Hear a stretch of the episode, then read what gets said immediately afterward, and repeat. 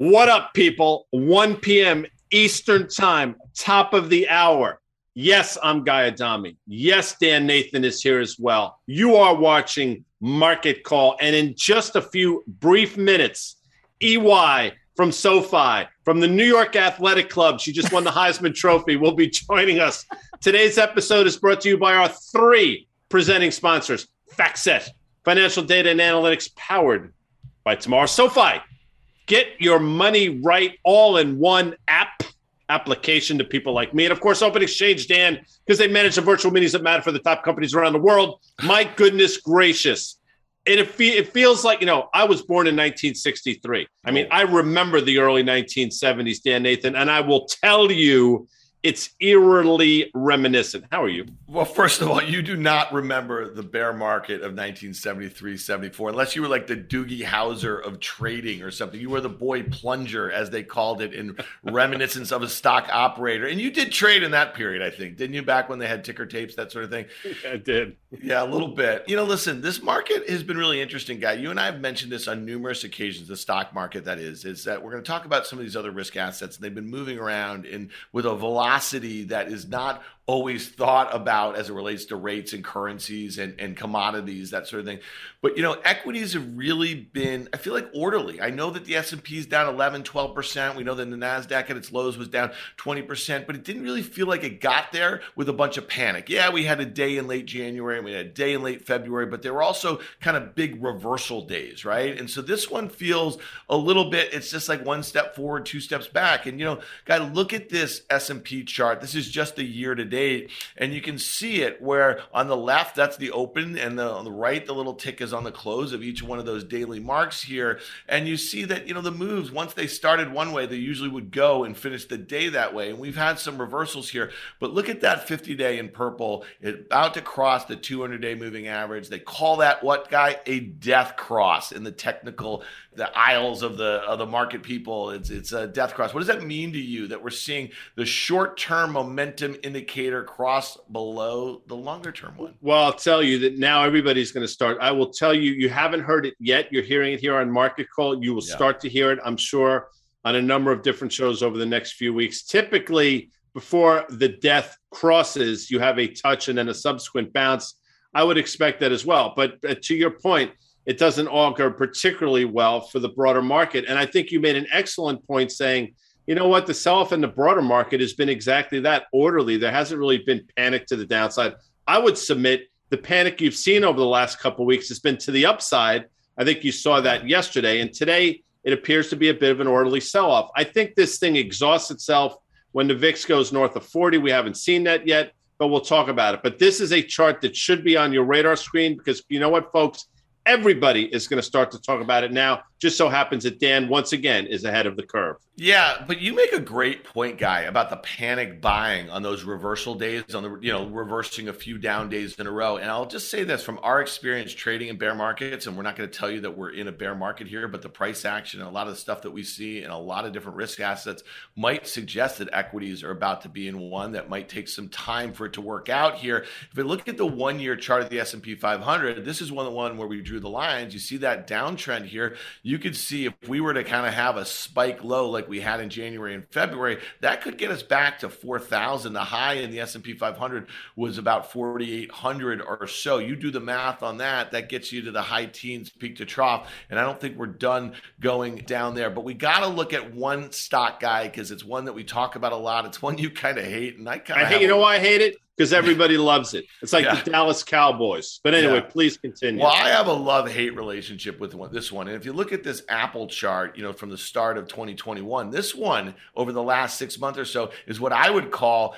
the what triangle of death guy. Oh. I think I coined that on Fast Money back in like 2014 or something like that. At the time, you almost fell off your chair here. But look at this thing, man. It's breaking below that breakout level, right, from the fall, which was the prior high from the summer or September or so. You see that 200 day moving average down there. The stock is down four and a quarter percent right now. That's not lost on me, man. If that were to kind of pick up some steam, you're going to have the S&P follow suit. Quick take on my triangle triangle of death in Apple. The only thing worse worse than a death cross is, in fact, the triangle of death, and we're in it right now. And I think, listen, we've talked about this for a while, and that moved down to 152 a few weeks ago. The 200 day moving average at the time was 150, 160. Huge reversal. You saw the subsequent bounce over the next few days, but I think we're in it right now. And when I say we're in it, I think now Apple is starting to feel the pressure of the broader market. It's sort of the last man or woman standing, and here we are. I would submit, Dan, that we're going to break the 200 day, and I will tell you that the lows we saw back in October of 137 and a half or so should be on everybody's radar screen. So I think it goes lower from here. And what we haven't mentioned yet, and I just bring up just to bring it up yeah. because you have to think about it, something that we call tail risk. You're starting to hear a lot of chatter about US China sanctions and those types of things. I will tell you, if something were to manifest itself between the United States and China along those lines, Apple will be taken out to the woodshed. Again, I've never had a woodshed. I'm not sure what it means, but that's where it's going to go.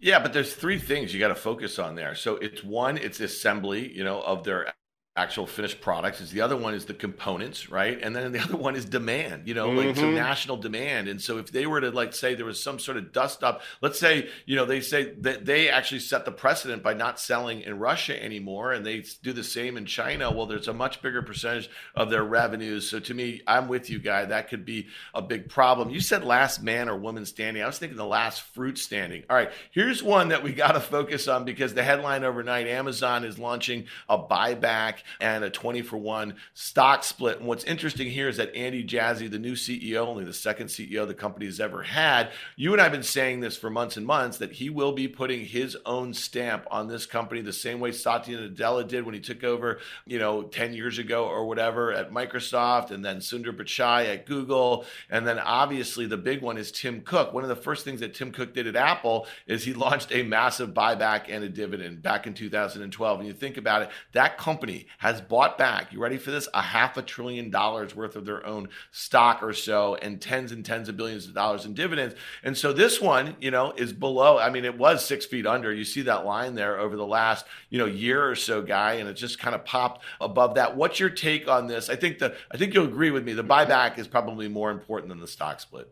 Well, I mean, uh, what I'll say about a $10 billion buyback, I'm sure we've all been in the ocean. And my sense is, unless you're lying to yourself, we've all relieved ourselves in the ocean. And that's effectively one or two is. or both. What are you no, that would be here? number one, Dan. My okay. point is, it's like it makes no difference whatsoever. I hear EY chuckling in the background because she knows I'm oh, right. My mic I mean, is on? My mic a $10 billion buyback for Apple, uh, for Amazon is a joke when it's a one and a half trillion. Yeah, but I think, Guy, but you would, you would agree when Google back then, and they were called Google, they were an alphabet back then. When Ruth Porat came over from Morgan Stanley as a CFO, I think we probably had the same exact commentary about their buybacks. And you got to start some way. You got to start somewhere. No, that's yeah. fair. And I yeah. shouldn't have used that crass uh, example. I'll say this because I know where I was.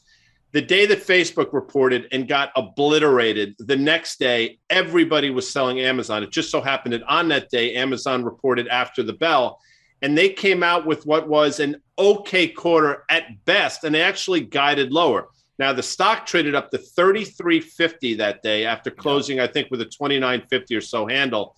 And everybody was saying what an amazing quarter it was. And what I said, and I think you said it as well, it wasn't an amazing quarter. It's an amazing stock reaction, but let's not get carried away here, folks. And we actually thought it would go back down. Here we are. Got down, I think, to 27.50 or so that's been the support level. You drew the lines. The lines draw yeah. themselves, as you say, Dan. So I actually think Amazon's going to be a huge second half story. And I think you can get long the stock here, regardless of what's going on in the broader market. Yeah, I actually think you'll probably see 2,500 before you see, you know, another, I don't know, 400 points up. But that's just my take. And I'll tell you why I think that. If you look at the NDX here, and we know that the top five names make up, what, 25% or so of that index. If we were to see Apple really go down to that 137 level, then the NDX guy is about to take a dirt nap, man. You think Wait, about. Excuse me, slow down. A dirt Please nap. say a you dirt nap. Okay. Yeah, yeah. And this thing is going to break that support at 13,000 and we probably then go test those lows from last March and then who knows, you know, you tell me is it 11,000 or something. And I think it could happen over time. I don't think we're going to crash. I don't think it's going to be one day or two days or anything like that. It just seems there's a lot of excess that needs to be taken out. And the other point, the last point I'll make about the NDX here is it did have a death cross uh, yes. on March 1st. Thank and, you. And That's exactly right. Correct, correct, correct. All right. Well, lastly, on this little theme here, guy, that we're doing, and, and, I don't know if you'll kind of notice a theme here. Look at this snowflake. And this one's really important because you identified this prior to their earnings report. It was trading north of like 30 times sales or something at the point, and at its highs. Now, this thing is down almost 50%. I think it made a high of 400, and you can do the math here where the stock is trading right now. It's more than 50% at this point. It's about to make a new low, or it feels like it's going to. And you know what? When and look at some of these recent IPOs and you look at the way that they were priced only in 2021, these stocks were born into a grave, man. They were never, ever going to be able to grow into these valuations. And a lot of people that I know in VC who invest in these SaaS models and were okay with those valuations in the private markets, they're scratching their heads and saying, what the hell's going on here? But I just love your take on that really quickly. Well, people will say these are bad companies, given us. No, they're not bad companies. They're great companies that two stocks got out of control at the end of last year into the seasonality of year end and that's really all it was, Dan Nathan. So I'm with you. I mean, they're just coming back down to some semblance of normalcy. And we weren't splitting the atom. And by the way, on the way up, I'm sure we were both pointing out that valuations didn't make sense, but there was a paradigm shift. And again, I actually evoked Liz Young the other day on CNBC's Fast Money when I talked about her saying now it's a market where you sell rallies instead of buy sell off. She's been spot on. And it all changed back in late November. So this will find its equilibrium. I just don't think we're there yet. Actually, matter of fact, I don't even think we're remotely close to being there yet. All right. Well, on that note, guys, should we bring the yeah. aforementioned? Can I bring Liz her in? In? Yeah, because I mean, I want to see Liz. I know you're there. Hello, because I, I, heard you giggling in the background. I won't ask you if you've ever done it before because that's not gentlemanly of me. But you are at the New York Athletic Club. I mean, isn't that where they did the Heisman Trophy awards for so long? I mean, you could strike a Heisman pose for us just now if you want. Just sort of throw it out there. I'll do one real quick. There you go. Good, Back hey, to you. Good for you. Good for you. Hi, everybody. Hi, guys. Have I ever done it before? Yeah, in multiple oceans. There you I go. Mean, who hasn't? Yeah. Right? Thank you for being. I appreciate your honesty. Thank you. Yeah. Thank you. Uh, but I've never won a Heisman. And this background for everybody is actually real. I know it looks fake, but it is real.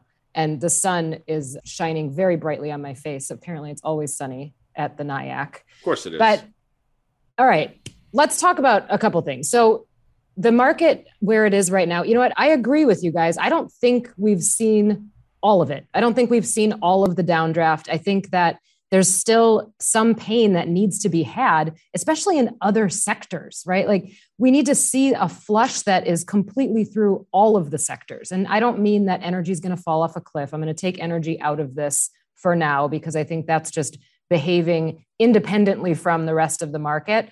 But i think we need to see a stronger flush. And and i hate saying that when the s&p is already down 11% but the reality of it is that we came into this pretty fragile. And we came into this in a place where we were worried about a tightening cycle. We were worried about headwinds on valuations. We were worried about slowing growth slowing earnings all of those things.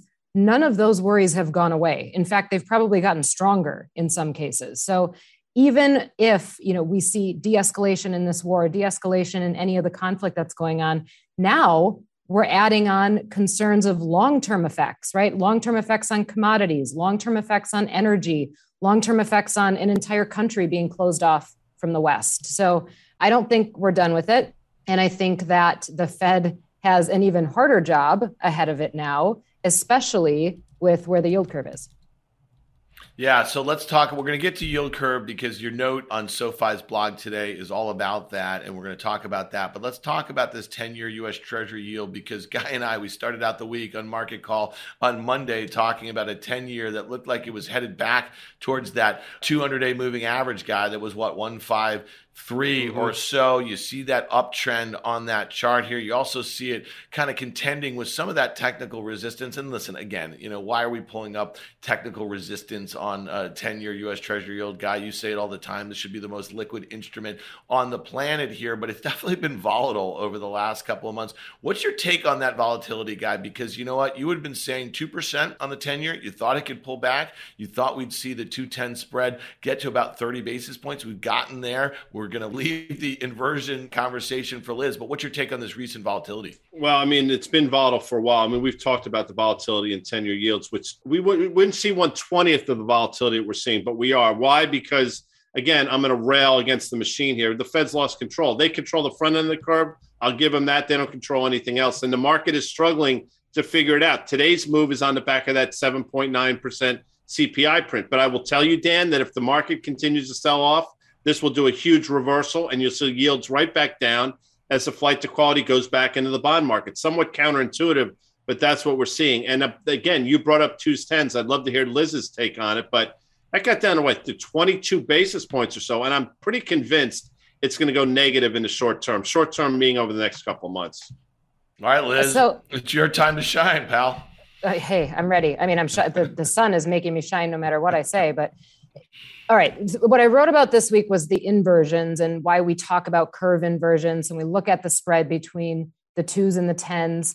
Why does it matter? Now, first of all, what we're looking at here is a chart of how much it's compressed over a really short period of time. I mean, we were up at 160 basis points in spread just earlier in 2021. And now we're down in the, the mid to high 20s, right? We got down to the low 20s. Why do we care? Why does it matter? Because most of the time a curve inversion precedes a recession. This is another one of those indicators, much like oil prices. A spike in oil prices usually precedes a recession. Now we're getting close to ticking the boxes on two of those indicators. So when some of these signals start to make noise, that's when you have to pay attention. And you usually we get ahead of it. You know, we the recession happens we look back and we say, oh, yeah, that's right. That did happen. How come we didn't talk about that more? How come we didn't notice that? How come we didn't believe it when it was happening? So let's watch it and believe it. And here's the other thing why I think this is really important is because I don't think the Fed cares very much about the equity market. Contrary to popular belief, I don't think they're going to come in and save it. I don't think that matters, but they do care about the yield curve. And they are probably going to try to fix it if we invert. Now, my question, I'm going to give this to Dan actually, Uh-oh, is okay. the definition of inversion, right? So you could have an inversion that happens intraday. We could see an inversion that's like five basis points intraday, but we still close uninverted. Or what if you have an inversion that lasts three to five days? Does that count as a signal?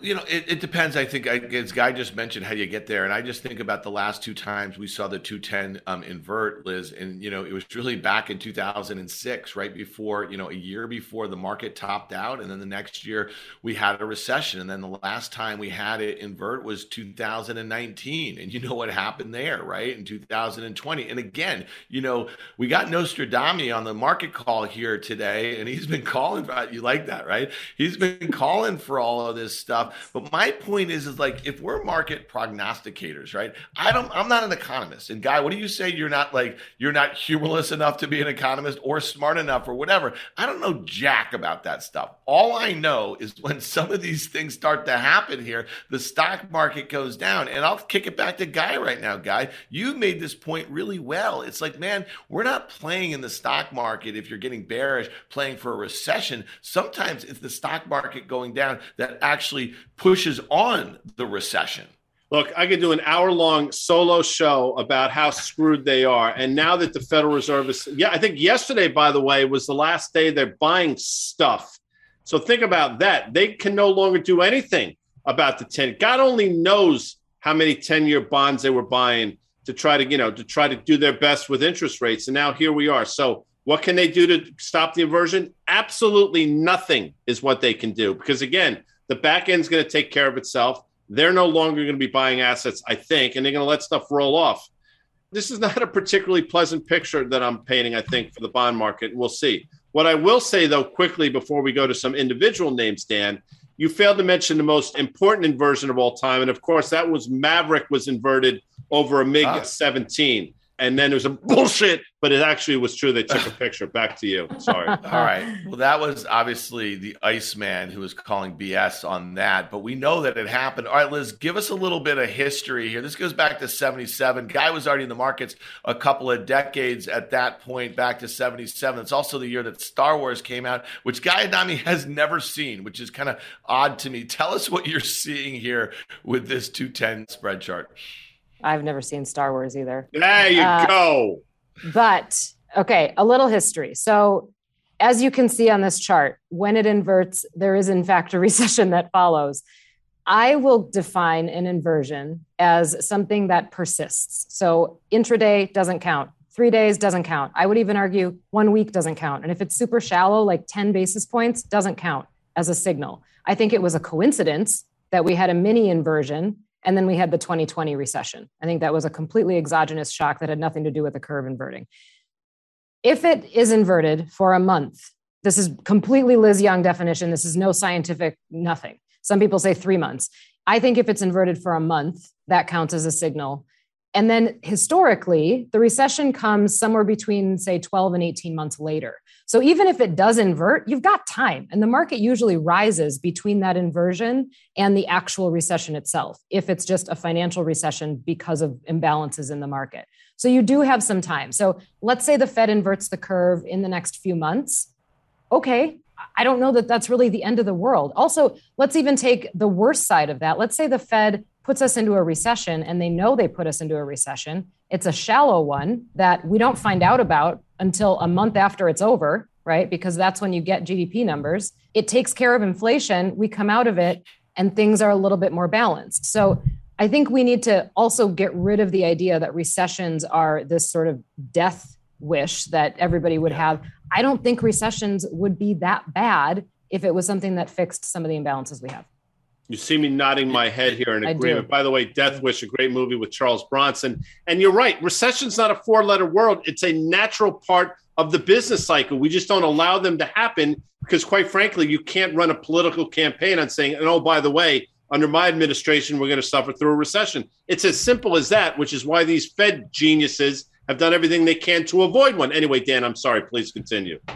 Well, I, I, mean, the other point is, and Liz, we talked about this last week when we were discussing the potential for an inversion. It, it's also the sort of thing where the stock market is likely to kind of actually had most of the damage done before they're officially calling it a recession, which would be two yeah. consecutive quarters of negative GDP growth. All right, let's talk about industrials though, because this was a group we highlighted last week, Liz, and you know, you thought it would they would clearly underperform if the expectations for a recession were rising. Guy, there's two names though. This is our kind of animal animal loving section of the MKT call here. The cat tractor and the Deere, these two names have had a wicked bounce of late. You know, if you look at this cat chart here, it was making new 52 week lows just a few weeks ago. And you see that violent rally here. It just got above its 200 day moving average.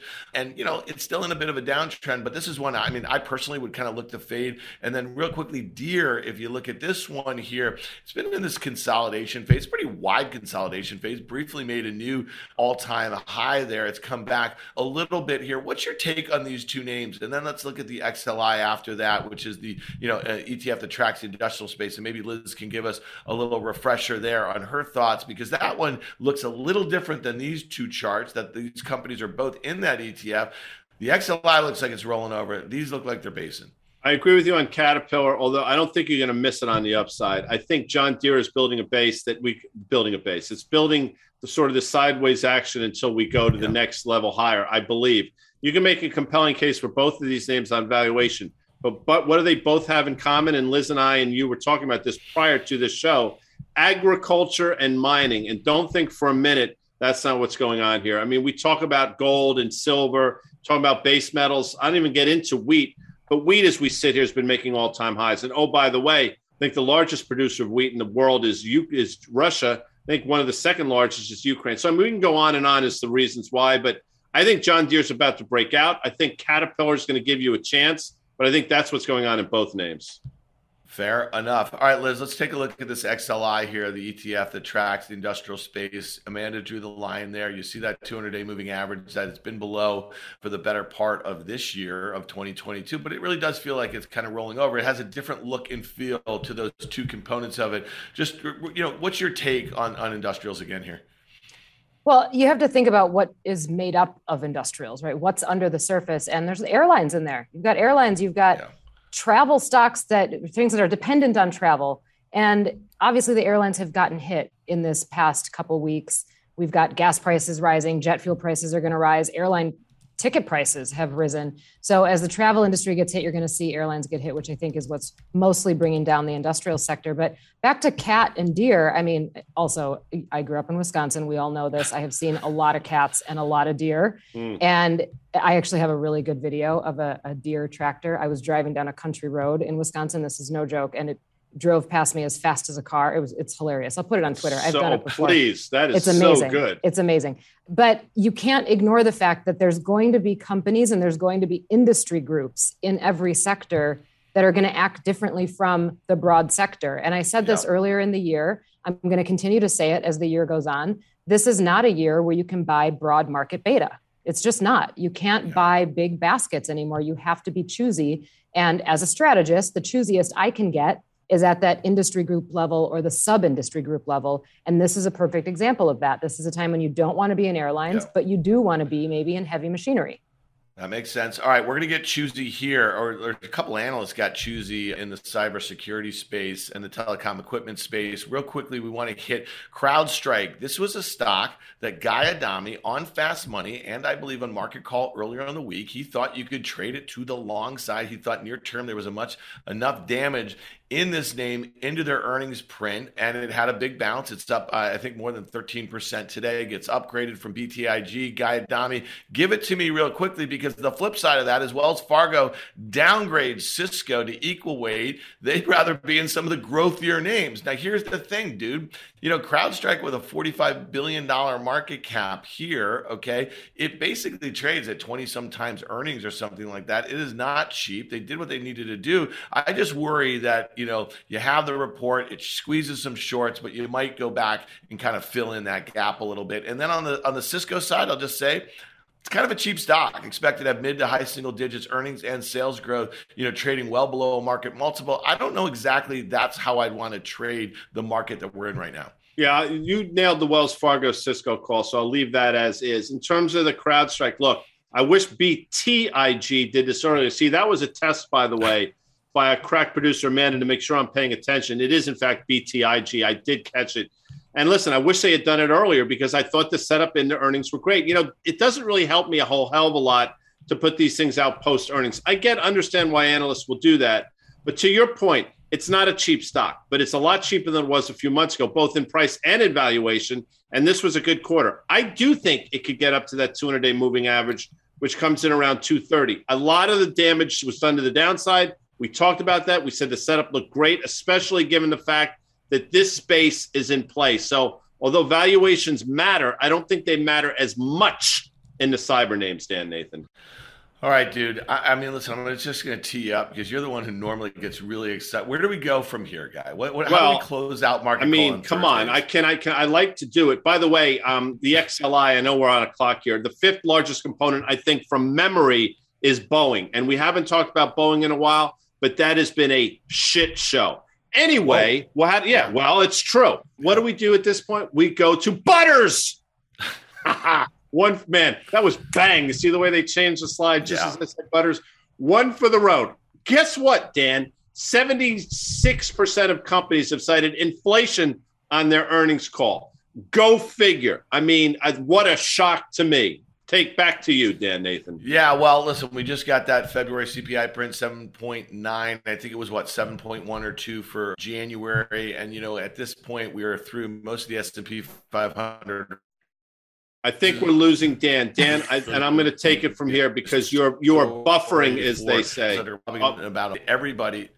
No, no, no. I, am not interrupting you. You were buffering. That's an old term. Oh, I used I'm to have my dial up. no, sorry. but Go ahead. So it's going to be a Q1. It's going to be a Q1 earnings story here, and that's why we watch John Butters' earnings insight blog that he sends out every Friday morning. We get a preview of it, and here's the deal, man. I mean, this is going to be something that a company's going to have very poor visibility as they give Q2 guidance if they're able to give it for the balance of the year. Surging dollars not helping. The uncertainty around interest rate is certainly not helping here. So to me, I don't think that we've heard the worst from companies, and we were supposed to have heard the worst from companies right now because we're supposed to be in the endemic, guy, Dami. Yeah. And it was all supposed to be transitory. But you know what's not transitory? My affection, my love, my sincere admiration of the work that EY from SoFi does. So as we get out of here, I want to say thank you to EY from SoFi because that's it for today's market call. I want to thank FactSet, the aforementioned SoFi, and Open Exchange. And let me tell you something, people. If you're not checking out Liz Young on Twitter, as I've said a hundred times, you're doing it wrong. At Liz Young Strat. And please sign up for SoFi's daily newsletter at SoFi.com. I think it's a backslash, but it's the one that goes like this daily to read Liz's articles every Thursday. Be sure, and I'm telling you, Monday, God only knows what's going to happen. It's a Beach Boys song. Turn in on Monday, 1 p.m. Market call. We are Audi 3750.